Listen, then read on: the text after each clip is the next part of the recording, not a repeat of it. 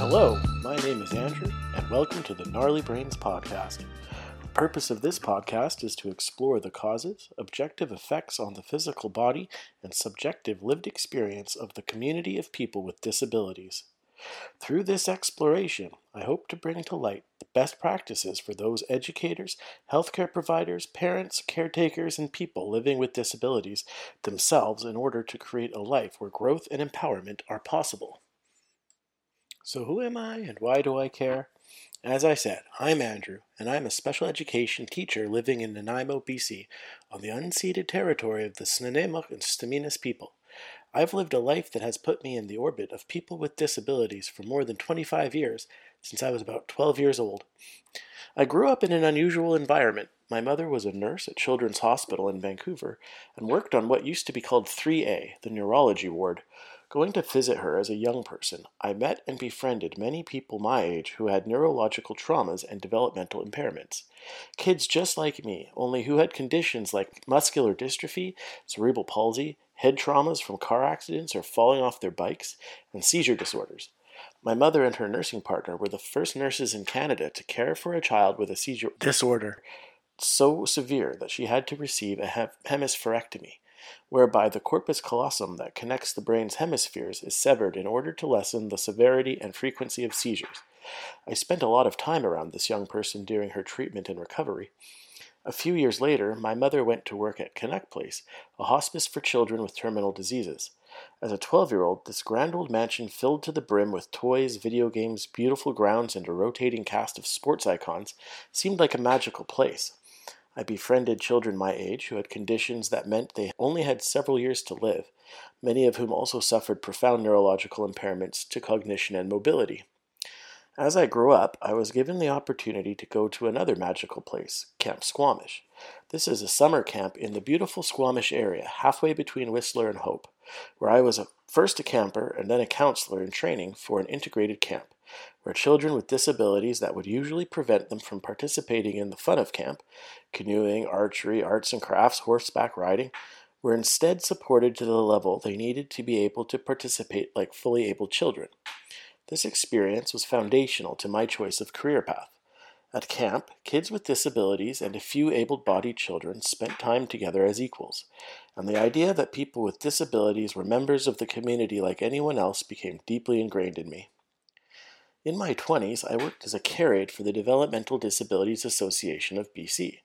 Here I met firsthand the deeply unsatisfactory situation that many people with disabilities find themselves in. Living situations varied in terms of quality and comfort. In the best cases, adults had their physical and social needs taken care of while being given a modicum of autonomy over their lives. In the worst cases, overtaxed and undertrained staff warehoused and contained stigmatized patients in behavioral crises in their rooms, with very little outside contact available. I met plenty of very committed and underpaid workers trying their best with limited resources, as well as some situations that would absolutely make your skin crawl. In my mid 20s, I got a teaching degree and traveled, first teaching south in Mexico and then north in northern BC, for a while, I did not make people with disabilities my main focus, though of course I encountered them in the school system and in the wider world. By my 30s, I went to work at a school for children with autism, where I found a concentrated source of knowledge on the theoretical underpinnings of the condition, as well as a wellspring of knowledge and practices in treatment methodologies. Next, I found work in the First Nations School, where I met many incredible people who were building up Indigenous education from the ground. I came to understand that in the First Nations community, deep traumatization by the education system, prison system, and hospital system, as well as the deep historical racism of white Canada, has created a situation in which many developmental disabilities can be found in high incidence within this community. But where great tragedy occurs, so too does great resilience. Not only are these indigenous communities a locus of concentration for disabilities such as fetal alcohol spectrum disorder, as well as other disorders of abuse and neglect, but also of innovative approaches to healing that are rooted in the community, the environment, and connection to ancestral teachings. I learned a huge amount in my time in this community. Most recently, I obtained a Master's of Special Education from Vancouver Island University. This work has expanded my understanding of the problems and associated tools available, while giving me the street cred I need to start doing the serious work. I've been a special education teacher in the Cowichan district for five years now, and I have learned so much and met so many interesting people that I think I finally have something to say that could be beneficial to the community I care about so deeply. Finally, I myself was diagnosed with a developmental disability earlier this year. I have high functioning ADHD, which has affected my life in profound ways. It has only been since I've begun treatment of that ADHD that I've realized what a difference the right treatment can make in my own life. I will go into more detail about that in a future episode. So, what are developmental disabilities? What are the physical and psychological effects of these disabilities on the people who live with them? The rest of this episode will be a brief rundown of some of the most common of the developmental disabilities. But first, a brief explanation of word usage, which up till now I have been slightly sloppy with. Impairment and disability are not the same thing. An impairment is something you are born with or acquire through trauma. An amputated limb or a congenital blindness in one eye are both examples of impairments. The disability, on the other hand, is a social construct and comes about because of the impaired individual's inability to meet the demands of the society in which they live. So, a child with an impairment of the prefrontal cortex, as occurs in, for example, attention deficit disorder, experiences the impairment as a disability when the family, school, and society at large places expectations of behavior and learning upon them that they cannot reach. This distinction is necessary to understand because in our approaches to dealing with the developmental disabilities, educators, therapists, researchers, and the people with impairments themselves often conflate the two, and this leads to judgment, shame, othering, and other less than optimal outcomes. For example, in my work as a special education teacher, I have often heard well meaning and caring teachers say things such as Johnny is a very smart kid, but his hyperactivity, self stimming behavior, slash social shyness, slash what have you, makes it impossible for him to learn in the classroom. Inherent in statements like this are some harmful assumptions. Firstly, that intelligence is an inherent quality that exists independently of other qualities that define a person's lived experience. And secondly, that learning means learning the way and the things that I, the teacher at the front of the room, want to teach. Instead, if we look at Johnny through a holistic lens, we cannot help but see that Johnny's mental and physical impairments are as an integral part of him as the color of his eyes or the length of his fingers, a part of what makes Johnny Johnny, and not a set of qualities that exists outside of Johnny that can be changed or improved upon in isolation. This isn't to say that Johnny will be forever stuck in the same behavioral or intellectual mode, but it is to say that the mindset of intervention, in which EAs, ABAs, teachers, and other professionals attempt to isolate and change certain behaviors one at a time, is rather destined to fail, since they do not treat Johnny as a whole, but rather as a set of symptoms. But more on that in future episodes. Broadly speaking, developmental disabilities are a class of disabilities that can trace their roots back to the very earliest stages of embryonic development. At some point during the gestation of a fetus within the womb, or shortly after birth, during second gestation, that extended period of time when human infants continue to develop rapidly outside the womb, something unexpected happens. For some reason or another, the fetus or infant develops along an unusual or atypical trajectory. The result of this atypical development is an individual that experiences impairments in physical, learning language, and or behavioral domains that can persist through a lifetime. After all, developmental disabilities are not things that people recover from. They are not a broken arm or a bout of the flu. To have a developmental disability is to be formed differently. Therefore, it makes no sense to think in terms of healing, as in, if only this leg would heal, this child could run. Instead, parents, educators, and care aides, when considering the best practices of care and education, have the best results when they take the individual holistically and think in terms of support and development. Such that, as impaired as development has been till the present moment, it can be enabled towards future growth. Neither support or development, however, are sufficient on their own. An expectation of development without support is to expect the affected individual to do the impossible. This situation is all too common in an overtaxed school system, where students are expected to meet expectations of behavior and physical and academic performance that they are not capable of meeting, and then punished or excluded for failing to meet these expectations. The final result of this approach is marginalization, dropping out of education, social isolation, and dark depression. The inverse situation, where supports are offered without the expectation of development, is more difficult to spot, but in my opinion, nearly as harmful. This is the situation where the person with an impairment is contained within a world of so called supports. Autonomy is quashed, and people with impairments are warehoused in special education classrooms or group homes that provide physical and behavioral support but contain minimal opportunities or expectations for growth. The final result of this approach is institutionalization an absolutely rigid dependence on a system. This is a situation in which a person is defined by their disability and is never encouraged to grow beyond the societal expectations of their impairments.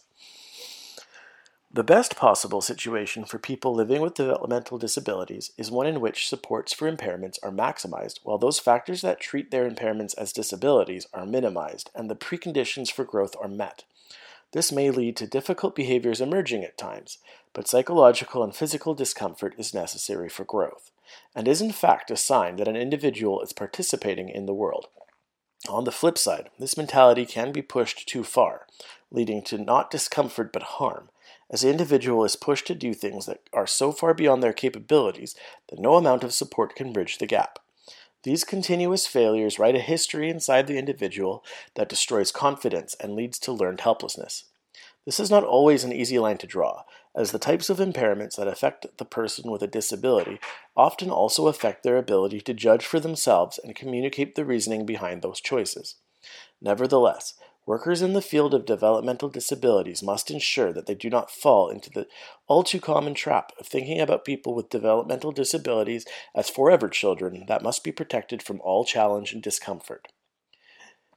In order to become adept at living with, educating, and working with people with developmental disabilities, we must learn to deconstruct our own assumptions about disability and impairment.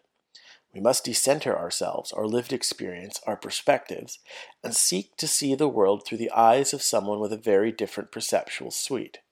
Someone for whom both the hardware of the physical body and the software of learning diverge from the main line. So, what are the big five developmental disabilities and where do they come from? Attention deficit hyperactivity disorder, autism spectrum disorder, fetal alcohol syndrome, Down syndrome, and cerebral palsy are all found in the general population at rates that almost guarantee any given teacher is going to have a few diagnosed and likely a number of undiagnosed students with the associated impairments in their classroom. As someone around 40, Diagnosis of these disabilities in childhood were often not made unless symptoms were very serious, but as educators, doctors, and psychologists have become more sensitive to the outer manifestations of these conditions, it has become clear that the prevalence of them in the general population makes it certain, to my mind, that you absolutely know at least a few adults with one or another of these conditions, and perhaps suffer undiagnosed yourself. The causes and major symptomatology of these developmental disabilities vary from condition to condition and severity to severity. In some cases, such as FASD and cerebral palsy, the cause of impairment is very well understood. Prenatal exposure to alcohol in the womb in the case of the child with FASD, and a hypoxic event, that is, a time with restricted oxygen within the tissues of the motor cortex of the brain, often but not always around the time of the baby's birth, in the case of cerebral palsy. The symptomatology of FASD is perhaps the most varied of any of the conditions I am discussing today, with autism spectrum disorder bringing up a close second place. Alcohol is a systemic poison, affecting every cell in the body, and it is only through a trick of evolution that humans have evolved the capacity to metabolize it at all. The developing fetus, exposed to alcohol consumed by the mother through the interface of the bloodstreams in the placenta, lacks the ability to process even small amounts of alcohol, which acts as a teratogen, from the Latin monster forming. Depending on the frequency, amount, and timing of exposure on the developing fetus, any of the developing systems, from cardiovascular, hormonal, digestive, and neurological, can be affected. Thus, FASD is considered a spectrum disorder like ADHD and autism because the presentation of symptoms can be extremely variable. However, along with certain facial features such as smooth philtrum, thin upper lip, upturned nose, flat nasal bridge and midface, epicanthal folds, small palpebral fissures, look up FASD facial features if you're curious what this all means, and small head circumference that occur in some but not all people with FASD. People with this condition are frequently impulsive, irritable, have difficulty with memory and attention, show poor social and communication skills, have difficulty with money, have poor motor skills, and have any number of physical health problems. As a teacher, I've seen many students with FASD, both diagnosed and undiagnosed. For my money, this is the most undiagnosed condition because it can only be given if the mother admits that she was drinking during pregnancy. Thus, these students often have huge difficulties in school that go unsupported. Depending on the severity of these impairments, they often need a large number of different supports to be able to function in class. They also often present some of the most difficult behavioral challenges to a classroom, and learning to treat these students inclusively rather than pushing them to the fringe is a major undertaking for any teacher. As a compassionate feeling person, my heart goes out to people with FASD. As a teacher, I have found students with FASD to be some of the most difficult to deal with. On the other hand, down syndrome is a relatively straightforward. It is caused by a replication error at the very earliest stages of development, when the zygote that will eventually develop into a fetus and then a baby is only a small clump of cells. This replication error, called non disjunction, means that the cells of the developing infant have an extra copy of chromosome 21. This extra chromosome affects the developmental trajectory of the fetus in well understood ways. Developmentally, the result of this extra chromosome is to alter the growth trajectory such that the individual with Downs has a characteristic look. Flat faced, small head, short neck, protruding tongue, slanted eyes, unusually formed and small ears, poor muscle tone, broad, short hands with a single crease in the palm, and hyperflexibility of the joints, though not all of these symptoms may be present in every individual with Downs. It is often associated with mild to severe cognitive impairment. Language is delayed and may not be acquired at all, and long and short term memory are affected. The lifespan of people with Downs is also affected, and many don't make it beyond their 40s. Though I haven't personally worked with very many children with Downs in the school system, I did spend some time as a residential aide in a group home for adults with Down syndrome. My impression was that people with this condition often have a very sweet disposition and a sensitivity to the emotional states of others, as well as a sense of humor that belies a perceptive and curious mind that shines through potential cognitive issues. The causes of the spectrum disorders, minus fetal alcohol syndrome, on the other hand, are not nearly as well understood. ADHD is often considered to be the result of disordered attachment, coupled with a genetic predisposition towards neurological sensitivity. Our nerves fire with less stimulation than other people. During the process of development, a child with such neurological sensitivity who will develop ADHD seeks to have their basic psychological needs for safety met through the ways available to infants crying, making eye contact with a caregiver, rooting for the breast, and so forth. Yet, for whatever reason, the comforting that the infant sought was not available in the quantity or quality that is physiologically demanded during key periods of the infant's development. This causes the prefrontal cortex, the part of the brain that makes decisions about what stimuli to attend to and which to discard, to become lazy and slow to activate. The result is a youth and then an adult whose attention filter is broken, who experiences consciousness as a flood of stimuli all vying for attention without a good way to choose between them. The downstream effects of this impairment include inability to attend, a poor memory, poor planning of movements such as clumsiness or hyperkinetic movements, poor time and money management, and a generalized disassociation. From the perspective of disability, ADHD often comes with feelings of failure, depression, inability to fit in, and an inconsistent work and relationship history filled with intense ups and downs. The roots of autism are even more obscure. It is likely that there is a genetic component, but genes alone certainly do not explain the variation in symptoms nor the differences in their rate of appearance in the population. There might be an infectious disease component, as it is possible that microorganisms acting in ill understood ways at various points of development might have something to do with some cases of autism. There might be an epigenetic component, that is, not the inherited genes from mother and father, but the particular expression of those genes as affected by the environmental factors affecting the parents before fertilization or in utero might contribute to the prevalence of autism. There is likely an entire episode in exploring the roots of autism. In any case, the symptomatology of autism is almost as ill defined as the cause. One of the key defining traits is a regression of language around the third year of life. The child begins to acquire speech, but all of a sudden stops talking beyond single word utterances or becomes utterly nonverbal. Additionally, children with autism don't make a lot of social eye contact. That is, they don't do the usual thing that human infants do and attempt to make eye contact with their caregivers in order to get needs met. Many people with autism don't speak until much later, if at all, though early intervention strategies can be quite effective at bridging this communication gap. People with autism also frequently have an assortment of other physical and mental challenges. Many have digestive issues, problems with balance, painfully tight muscles, poorly defined core muscles. Psychologically, people with autism often have difficulty communicating thoughts, even if they aren't nonverbal.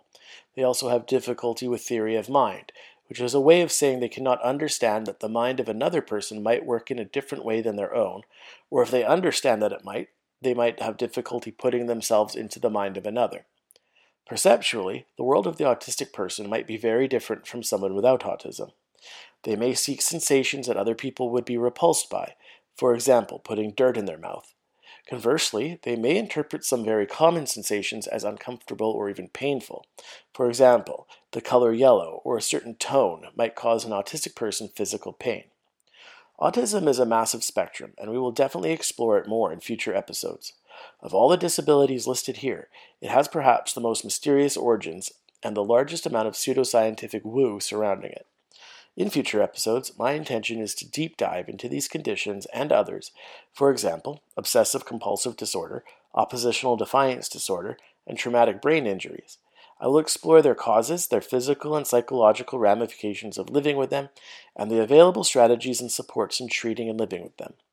I hope to have some special guests on the pod to help center the lived experience of those with disabilities and maybe share some amusing anecdotes at the same time. This is Andrew signing off. Thanks for listening to the Gnarly Brains podcast.